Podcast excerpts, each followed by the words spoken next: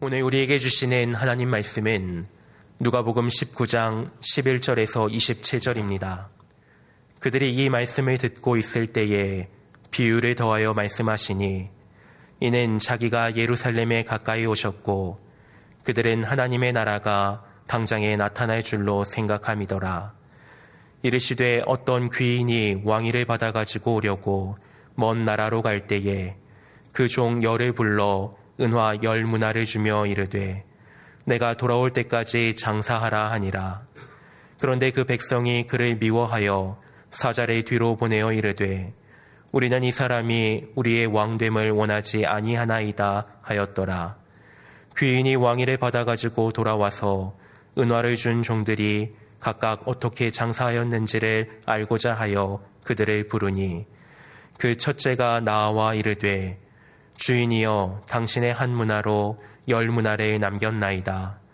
주인이 이르되 잘하였도다 착한 종이여 내가 지극히 작은 것에 충성하였으니 열골 권세를 차지하라 하고 그 둘째가 와서 이르되 주인이여 당신의 한 문화로 다섯 문화를 만들었나이다. 주인이 그에게도 이르되 너도 다섯 고을을 차지하라 하고 또 한 사람이 와서 이르되 주인이여 보소서 당신의 한 문화가 여기 있나이다. 내가 수건으로 쌓아두었었나이다. 이는 당신이 엄한 사람인 것을 내가 무서워함이라. 당신은 두지 않은 것을 취하고 심지 않은 것을 거두나이다. 주인이 이르되 악한 종아 내가 내 말로 너를 심판하노니 너는 내가 두지 않은 것을 취하고 심지 않은 것을 거두는 엄한 사람인 줄로 알았느냐. 그러면 어찌하여 내 돈을 은행에 맡기지 아니하였느냐? 그리하였으면 내가 와서 그 이자와 함께 그 돈을 찾았으리라 하고 곁에 섰는 자들에게 이르되 그 한 문화를 빼앗아 열 문화 있는 자에게 주라 하니 그들이 이르되 주여 그에게 이미 열 문화가 있나이다.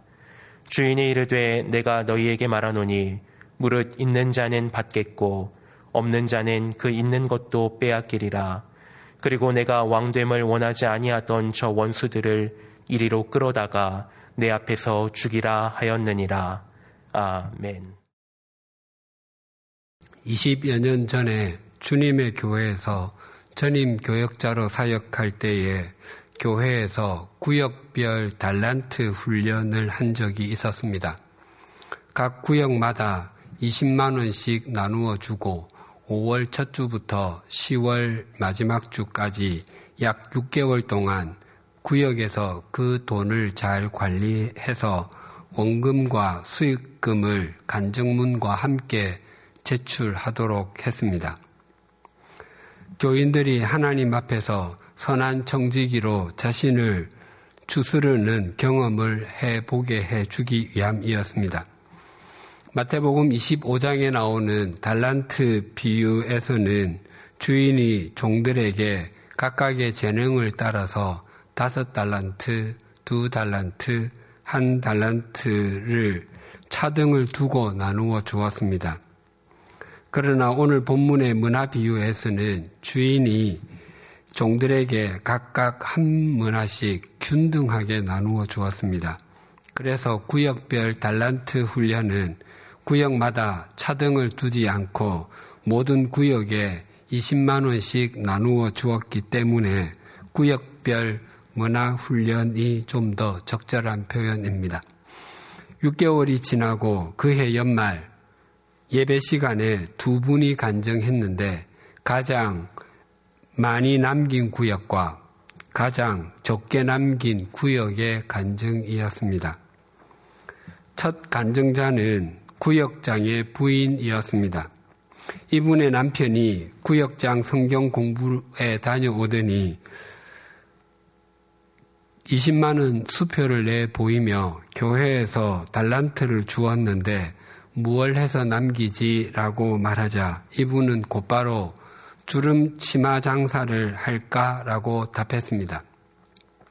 정식으로 배운 적은 없지만 취미 삼아서 옷을 만들어 입곤 했기 때문에 그것은 자신이 잘 할 수 있는 일이었, 일이었기 때문이었습니다. 그래서 구역 식구들과 의논한 후 구역 여자 집사님들의 도움을 받아서 옷을 만들고 남자 집사님들은 만든 옷을 날을 잡아서 시장, 시장에서 좌판에 올려놓고 팔기로 했습니다. 먼저 주름 치마를 상품처럼 제대로 만들기 위해서 중고 오바로크 재봉틀을 15만 원에 구입했습니다. 그리고 시장 단골 가게에서 자투리 천을 사서 옷을 만들었는데 천값으로만 1만 5천 원이 들었습니다. 그래서 판매가를 3만 원으로 정했습니다. 이분이 먼저 본보기로 옷을 만들어 입고 나타났더니 주문이 쇄도하기 시작했습니다.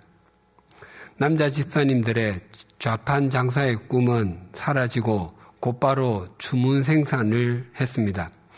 5월부터 7월까지 150벌을 만들어 팔았더니 이익금이 225만 원이나 되었습니다. 구역의 다른 집사님들이 도와주기는 했지만 서로 시간을 맞추는 일이 쉽지 않아서 다른 분들은 다른 일을 하기로 했습니다. 그래서 다른 분들은 각자 사는 아파트에서 티셔츠를 팔았는데 남긴 이익금이 27만 원이었습니다.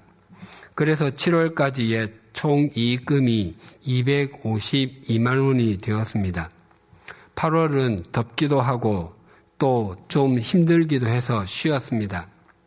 쉬는데 이분의 마음에 갈등이 생겼습니다. 이만큼 했으면 됐지라는 마음과 아니야, 이것은 최선을 다하는 모습이 아닌데 라는 마음이었습니다. 더위가 가시고 찬바람이 불기 시작하자 300만 원을 채워보자 라는 마음이 생겨 이번에는 긴 소매 블라우스와 주름 치마 몇 벌만 주문을 받았습니다. 그렇게 해서 얻은 총 수익금이 280만 2천 원, 원금까지 합쳐서 300만 2천 원이 되었습니다. 그래서 이분이 속한 구역이 가장 이익을 많이 남긴 구역이 되었습니다. 그동안 백화점으로 보내지 않으시고 주로 도매시장으로 보내시며 훈련하신 덕분에 달란트 훈련을 잘 감당할 수 있었고 또 주문하신 한 분한 한 분에게 어울릴 만한 천을 고르고 옷을 만들며 그분을 위해 기도할 수 있었던 것은 큰 은혜였노라고 고백했습니다. 이분이 간증하면서 이 일을 마쳤더니 하나님께서 두 가지의 보너스를 주셨다고 했습니다. 하나는 남편의 병을 고쳐주신 것이었습니다. 그 전 해에 성대에 혹이 생겨서 3월에 수술을 했는데 옷을 만들, 만들던 5월에 재발한 것입니다. 이분 남편의 직업은 아나운서였습니다. 아나운서 직업의 생명인 성대에 고장이 생겨 본인은 물론 가족들의 걱정이 말이 아니었습니다. 게다가 바느질 거리로 집 안은 엉망이었습니다. 제 수술을 받기 위해 병원을 다녔는데 수술 날짜가 계속 지연되기만 했습니다. 그런데 바느질이 다 끝난 후 10월에 병원에서 검진을 했는데 혹이 저절로 사라져버린 것이었습니다. 또 하나의 보너스는 이분에게 직장을 주신 것입니다. 25년 동안 묵혀두었던 양호 교사 자격증을 쓰게 되었는데 임시직이긴 해도 고등학교 양호실에서 일을 하게 되었습니다. 바느질 하느라 소홀했던 성경을 양호실에서 틈틈이 읽었는데 연말까지 통독할 수 있었습니다. 이분은 간정하시면서 주님께서는 죽도록 충성하라라고 하셨는데 중간에 덥다고 꾀를 피운 것이 아쉽다고 했습니다. 그리고 이런 말로 간정을 마무리했습니다. 하나님께서는 많은 양을 원하시는 것이 아니라 얼마나 성실하게 그 일을 감당했느냐를 물으실 것 같습니다. 앞으로의 삶을 낭비하는 일 없이 신실하게 살아가므로 이 다음 하나님 앞에 섰을 때 착하고 신실한 종아 잘 했다라는 칭찬을 듣기 위해 노력하리라 다짐해 봅니다. 두 번째 간증자는 구역장이었습니다. 이분은 달란트 훈련을 위해 준비된 하얀 봉투를 받는 순간부터 착하고 충성된 종이 아닌 악하고 게으른 종이 되려는 생각부터 했습니다. 본인 스스로는 이 일에는 악하고 게으른 종이 되어도 되는 충분한 조건이 갖추어져 있다고 생각했습니다. 그 조건이란 바로 자신도 모르게 자기를 우상화한 교만이었습니다. 예배 안내 부장과 충등부 부장, 그리고 구역장, 그것도 연말 시상에서 수십 개의 구역 중에서 3등 안에 드는 그런 구역의 구역장이었기 때문에 자신은 달란트 훈련 과정 정도는 이미 충분히 졸업하고도 남는 정도라고 생각했습니다. 그래서 그 봉투를 받는 순간부터 이분의 가방 속으로 들어가 그 상태로 6개월이 지나고 말았습니다. 구역 식구들이 여러 번 걱정하는 말을 할 때마다 우리 구역은 성경 공부만 열심히 하십시다라며 그 말을 무시했습니다. 그렇게 뻔뻔하게 6개월을 보내고 달란트 열매들을 교회에 돌려드리는 시간이 되었습니다. 이분도 태연하게 곱게 접어 두었던 봉투를 돌려드리려고 한 목사님에게 다가갔는데 그때 그 목사님은 다른 교인과 이야기를 나누고 계셨습니다. 그 대화가 마치기까지 몇 분을 기다리지 못하고 다음 주에 돌려주어야 되겠다고 생각하며 구역 모임 장소로 갔습니다. 당시 이분이 인도하던 구역은 주일 낮에 모였습니다. 그리고 그 다음 주일에 다시 그 봉투를 돌려드리려고 가방에서 봉투를 찾았는데 아무리 찾아도 보이지가 않았습니다. 설마 설마 했지만 결국 그 봉투는 나타나지 않았습니다. 이분은 억울한 마음으로 자신의 봉급에서 그 돈을 돌려드렸습니다. 성경에 기록된 그대로 하나님께서 이분에게서 한 달란트를 빼앗아 가신 것이었습니다. 이분이 처음에는 정말 그 돈이 아까운 마음으로 며칠을 보내었습니다. 그 다음 어느 순간부터는 두려운 생각이 들기 시작했습니다.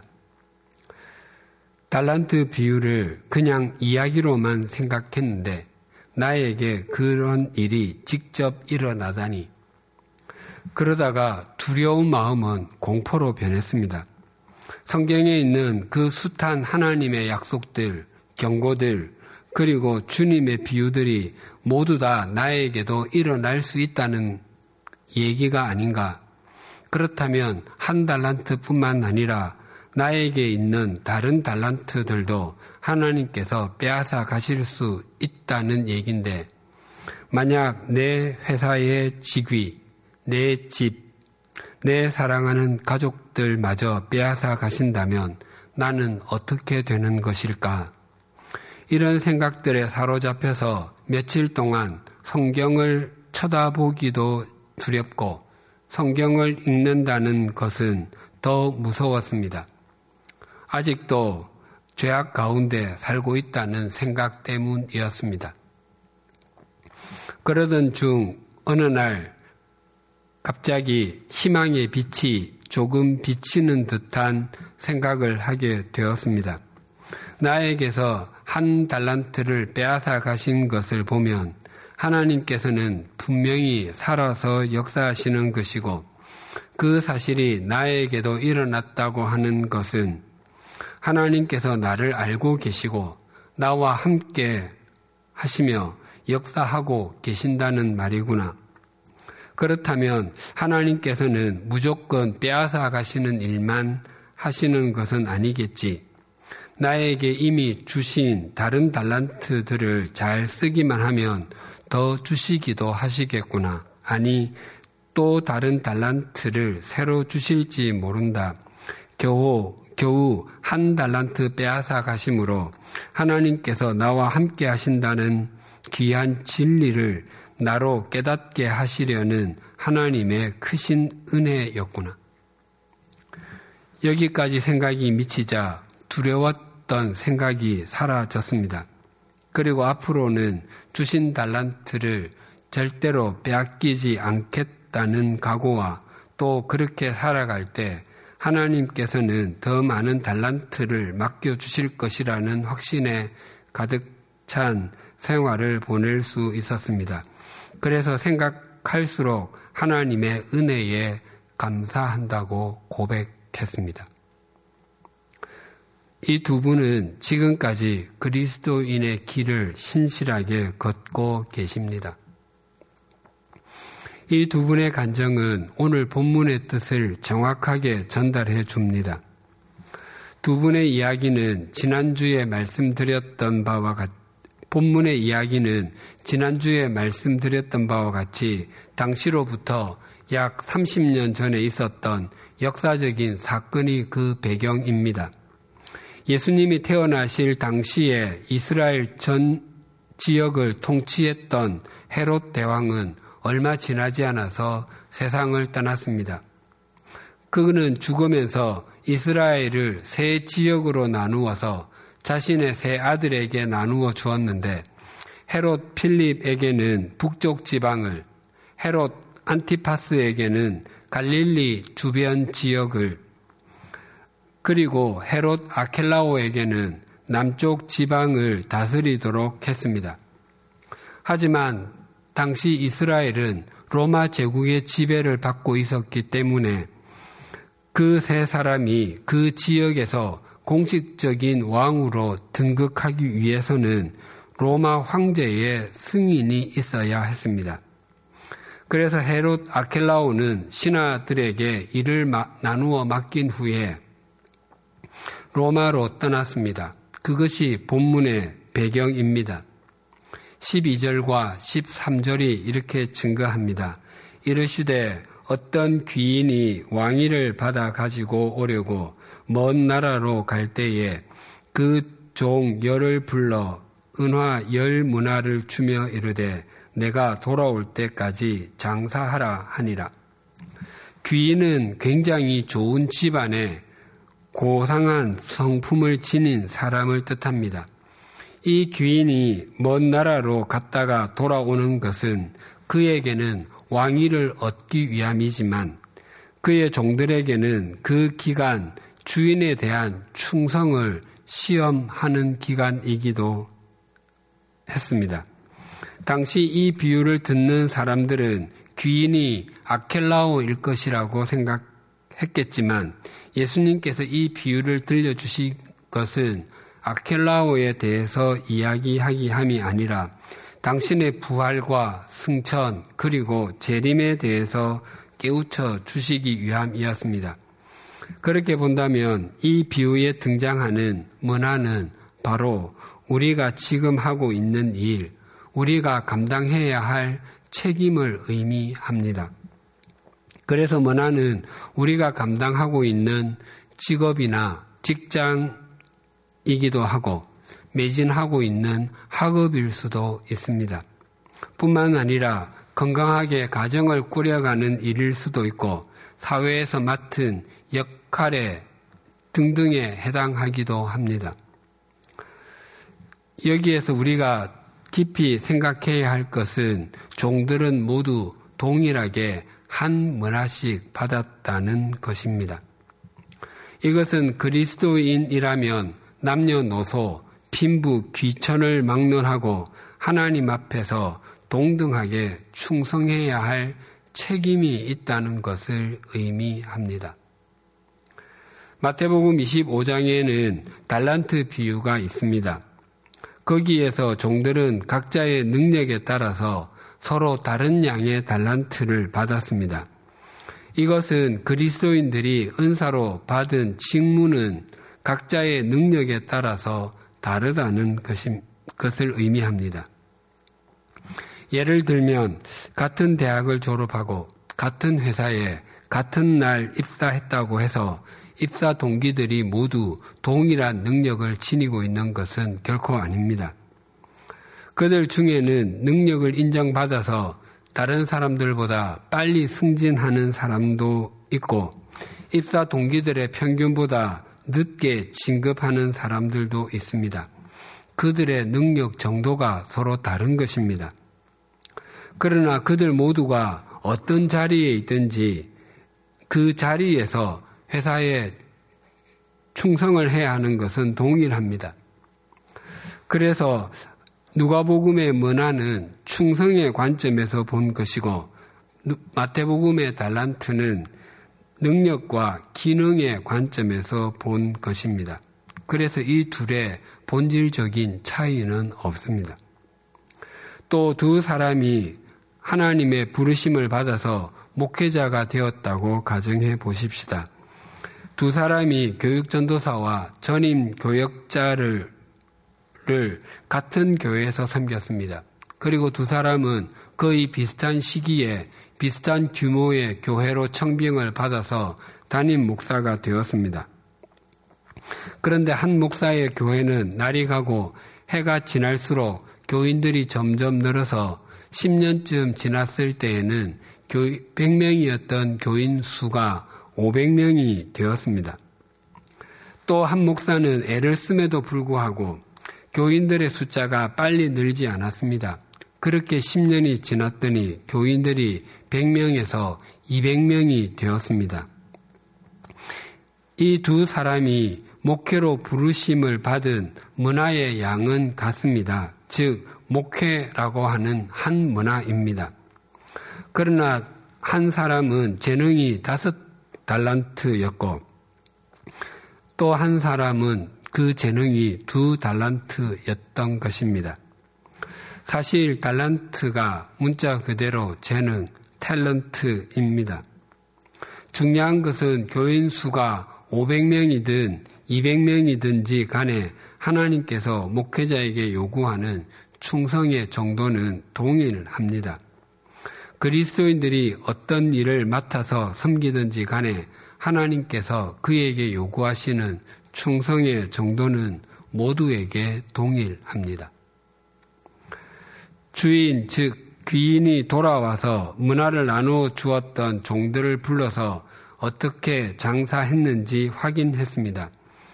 문화를 받았던 10명은 세 부류의 사람으로 나뉘었습니다. 첫 번째 부류의 사람의 답변과 주인의 반응을 16절과 17절이 이렇게 증거합니다. 그 첫째가 나와 이르되 주인이여 당신의 한 문화로 열 문화를 남겼나이다. 주인이 이르되 잘하였다 착한 종이여 내가 지극히 작은 것에 충성하였으니 열 고을 권세를 차지하라 하고 주인은 나누어 주었던 것에 열 배를 남긴 종에게 열 개의 도시를 다스리는 책임을 맡겨 주셨습니다. 즉, 주인은 종에게 아픔보다 훨씬 더 큰 헌신을 요구하셨습니다. 최고의 보상은 그냥 노는 것이 아니라 이전보다 더 많이 섬기는 것입니다. 일반적으로 직장에서 최고의 보상은 이전보다 더 많은 연봉과 승진이라고 합니다. 계속적인 승진과 연봉의 인상은 자신이 그 회사에서 존재하는 의미를 줄 것입니다. 만약 제가 어떤 기업에 다니고 있는데 직장에서 큰 프로젝트를 맡아서 성공적으로 끝냈더니 사장이 저를 불러서 하는 말이 이번에 큰 수고를 했습니다. 그 수고에 대한 보답으로 2년치 연봉을 드리겠습니다. 앞으로는 회사에 나오지 마시고 집에서 편히 쉬십시오라는 말을 듣는다면 제가 그 말에 감사합니다라고 하고 기뻐할 수 있겠습니까? 그것은 상이 아니라 벌과도 같습니다. 하나님께서 우리에게 섬김의 자리를 주시는 것은 큰 복입니다. 섬김을 통해서 우리는 하나님께서 베풀어 주시는 은총을 누리기 때문입니다.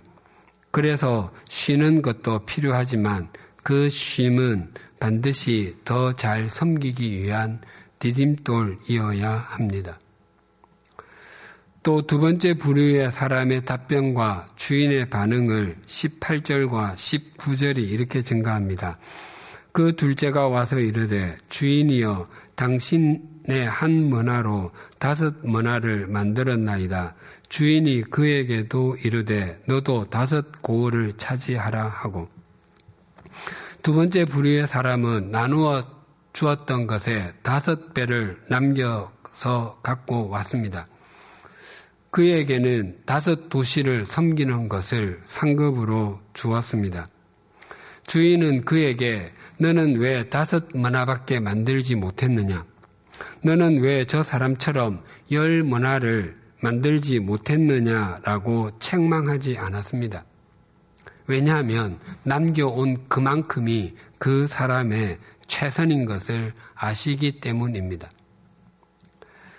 주인은 열명의 종을 불러서 각각 한 문화씩 나누어 주면서 내가 돌아올 때까지 장사하라고 말했습니다. 그리고 돌아와서는 종들이 각각 어떻게 장사하였는지를 알고자 하여 그들을 불렀습니다. 우리말로 장사하다의 사전적인 의미는 이익을 얻으려고 물건을 사서 팔다입니다. 그렇게 보면 주인은 종들에게 한 문화씩 나누어 주면서 어떻게 해서든지 많은 이익을 남기고 또 수단과 방법을 가리지 말고 더 많은 문화를 남기라고 말하는 것 같습니다. 그러나 본문의 장사하다의 단어는 그런 뜻이 아닙니다. 케네스 베일리라는 미국의 신약학자가 있습니다. 이분은 이스라엘을 비롯한 이집트, 레바논, 키프로스 등 중동 지역에서 40년 이상을 머무르면서 신약 학 교수의 일을 보았습니다.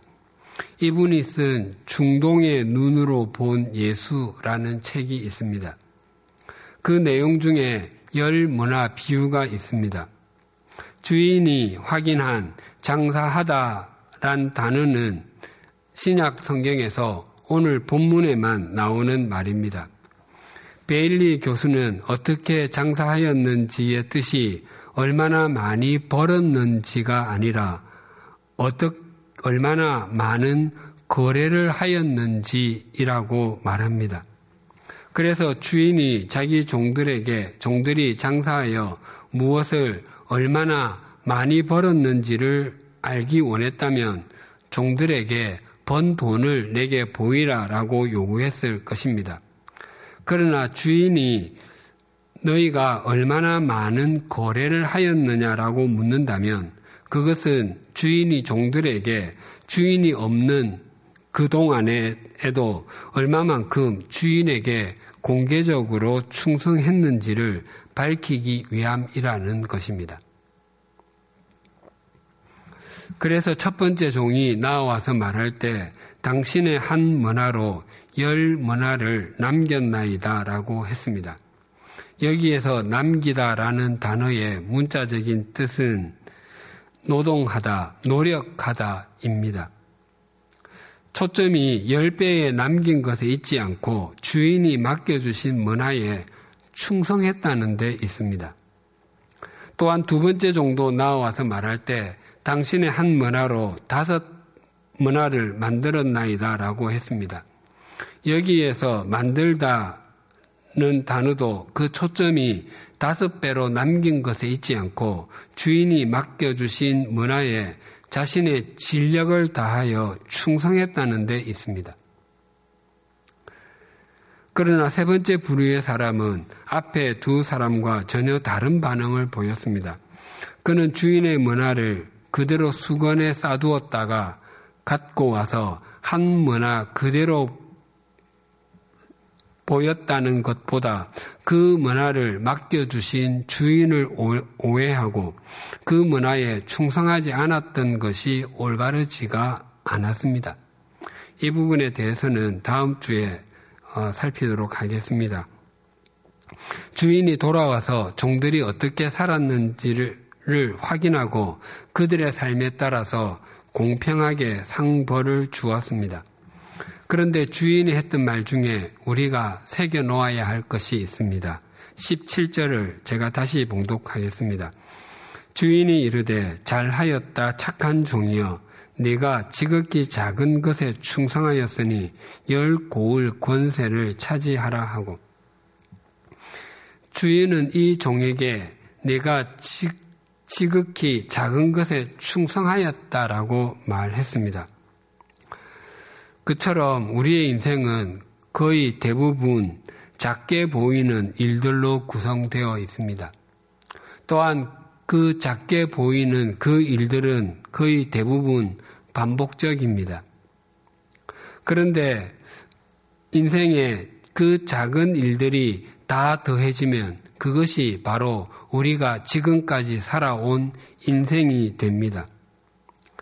사람들은 크게 보이는 일에 관심이 많습니다.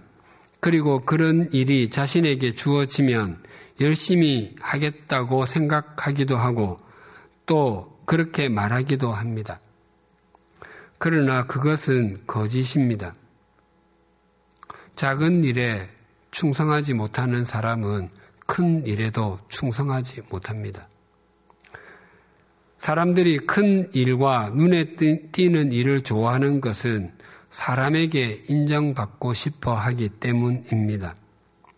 그러나 사람의 인정과 격려는 한순간이지만 하나님의 인정과 격려는 오래 가고 우리를 날이 갈수록 더 온전하게 만들어주며 영원한 상급이 됩니다.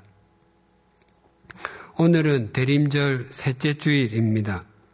우리는 우리에게 영원한 생명을 주시기 위해서 이 땅에 오신 아기 예수님을 기다리고 있습니다. 또한 주인으로부터 문화를 받은 10명의 종들이 그 주인이 돌아올 때를 기다리고 있는 것처럼 문화를 받은 우리도 다시 오실 주님을 기다리고 있습니다. 그 주님께서는 우리가 지극히 작은 일에도 충성하고 있는지 확인하십니다. 우리는 올해 구역 성경 공부 시간에 사무엘 하 말씀을 나누었습니다.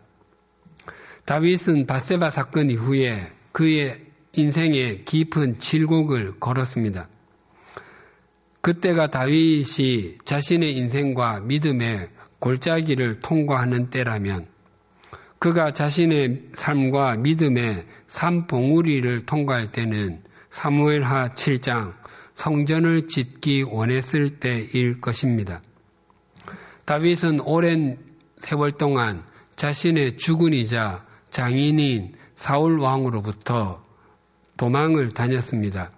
그러다가 마침내 헤브론에서 유다 지파의 왕이 되었고 7년 6개월이 지난 후에는 명실상부한 이스라엘 전체를 통치하는 왕이 되었습니다.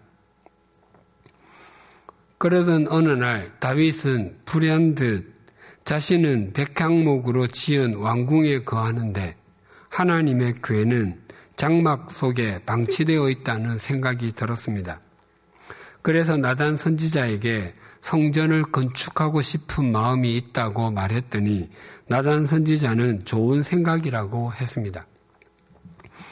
하지만 하나님께서는 다윗의 때에는 그것을 허락하지 아니하시고 그 아들의 때에 그것을 이루게 될 것이다 라고 말씀하셨습니다.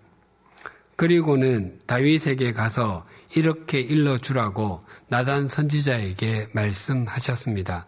사무엘 하 7장 8절 9절이 이렇게 증거합니다.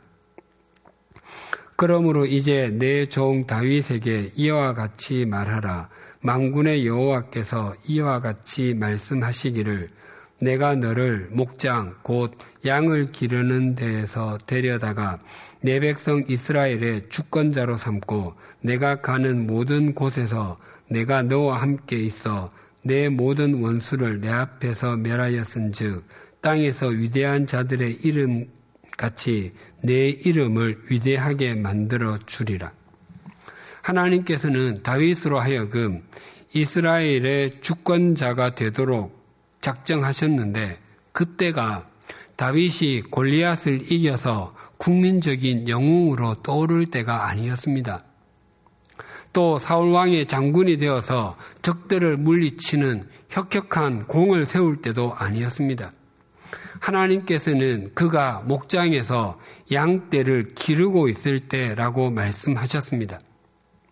다윗이 양을 기르는 모습을 보고 하나님께서는 이스라엘 백성을 다스리는 통치자로 삼으시고 그 이름을 위대하게, 즉 존귀하게 만들어 주시겠다고 약속하셨습니다. 다윗이 목동의 일을 볼 때는 그 누구도 주목하지 않는 때였습니다. 당시 양을 치는 목자는 가장 천대받는 직업 가운데 하나였습니다. 그런 일을 하는 소녀는 더욱 그러하였을 것입니다. 사무엘 선지자가 하나님의 명령을 받아서 사울 왕의 뒤를 이을 왕으로 세움을 받을 사람에게 기름을 붓기 위해서 이세의 집을 찾았을 때 이세는 아들 8명 중에서 7명만 부르고 막내 다윗은 부르지 않았습니다.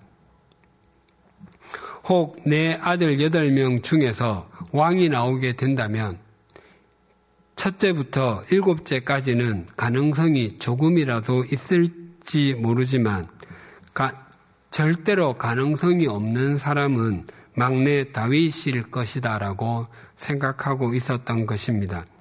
하지만 그때 하나님의 카메라의 렌즈는 이세의 일곱 아들들이 아니라 막내 다윗을 클로즈업하고 있었습니다. 사랑하는 성도님들, 모두의 두 분의 간정을 말씀드렸는데 그 두 분을 그렇게 세심하게 인도하신 하나님이 우리의 하나님이 되심을 알고 계십니까? 다윗이 목동이었을 때 작은 일에 충성하는 것을 주목하여 지켜보신 하나님이 바로 우리의 일상에서 우리가 충성하는지 아니하는지를 살펴보시는 주님과 동일한 분이신 것을 믿으십니까? 다윗의 이름을 존귀하게 만들어 주신 하나님께서 우리의 이름도 존귀하게 만들어 주시는 분이심을 믿으십니까? 대림절 셋째 주일을 맞이하여 임마누엘이신 하나님께서 우리와 함께 해 주시기 위해서 이 땅에 오신 분이 예수 그리스도이심을 믿고 계십니까? 그렇다면 우리도 우리의 작은 일부터 우리의 힘이신 하나님 앞에서 성실하게 하는 법을 배웁시다. 오늘도 우리와 동행하시는 주님의 은총을 덧입어서 우리에게 주신 문화가 무엇이든지 간에 최선을 다해서 주님께서 기뻐하시는 만큼 돌려드리기로 결심하십시다. 그때 주님께서는 우리를 품으시고 이렇게 말씀하실 것입니다. 잘하였다 착한 종이여 내가 지극히 작은 것에 충성하였으니 열 고을 권세를 차지하라. 기도드리시겠습니다.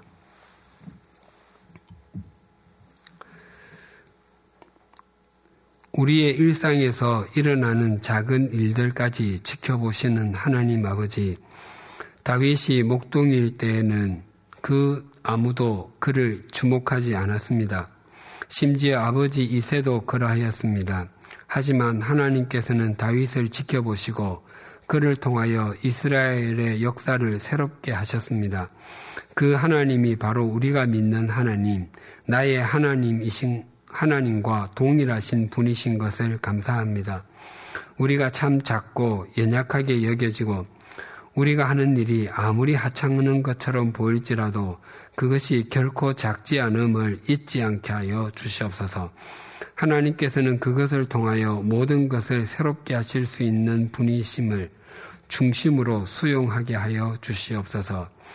하나님 아버지, 우리는 하나님의 칭찬과 격려를 소망할지와 사람들의 박수와 인정을 바랄지의 선택에서 언제나 후자를 선택하곤 합니다. 하나님의 칭찬과 격려를 원함에도 우리의 죄악된 본성이 사람의 박수와 인정이 있는 쪽으로 우리를 데려가곤 합니다. 주님, 우리 모두에게 바른 분별력을 주시고 더 영원한 것을 택하는 믿음을 주시옵소서. 이 시간 대림절 셋째 주일을 맞아 하나님께서는 우리의 인생을 알고 계심과 훗날에 우리가 살았던 삶에 대해 하나님 앞에서 평가받을 때가 있다는 것을 다시 한번 되새깁니다.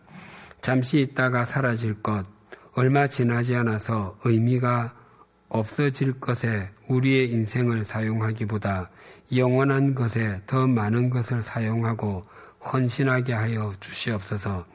진정 우리의 입술만이 아니라 우리의 삶이 힘이신 하나님을 믿고 소망하는 자녀가 되게 하여 주시옵소서 예수님의 이름으로 기도드립니다. 아멘.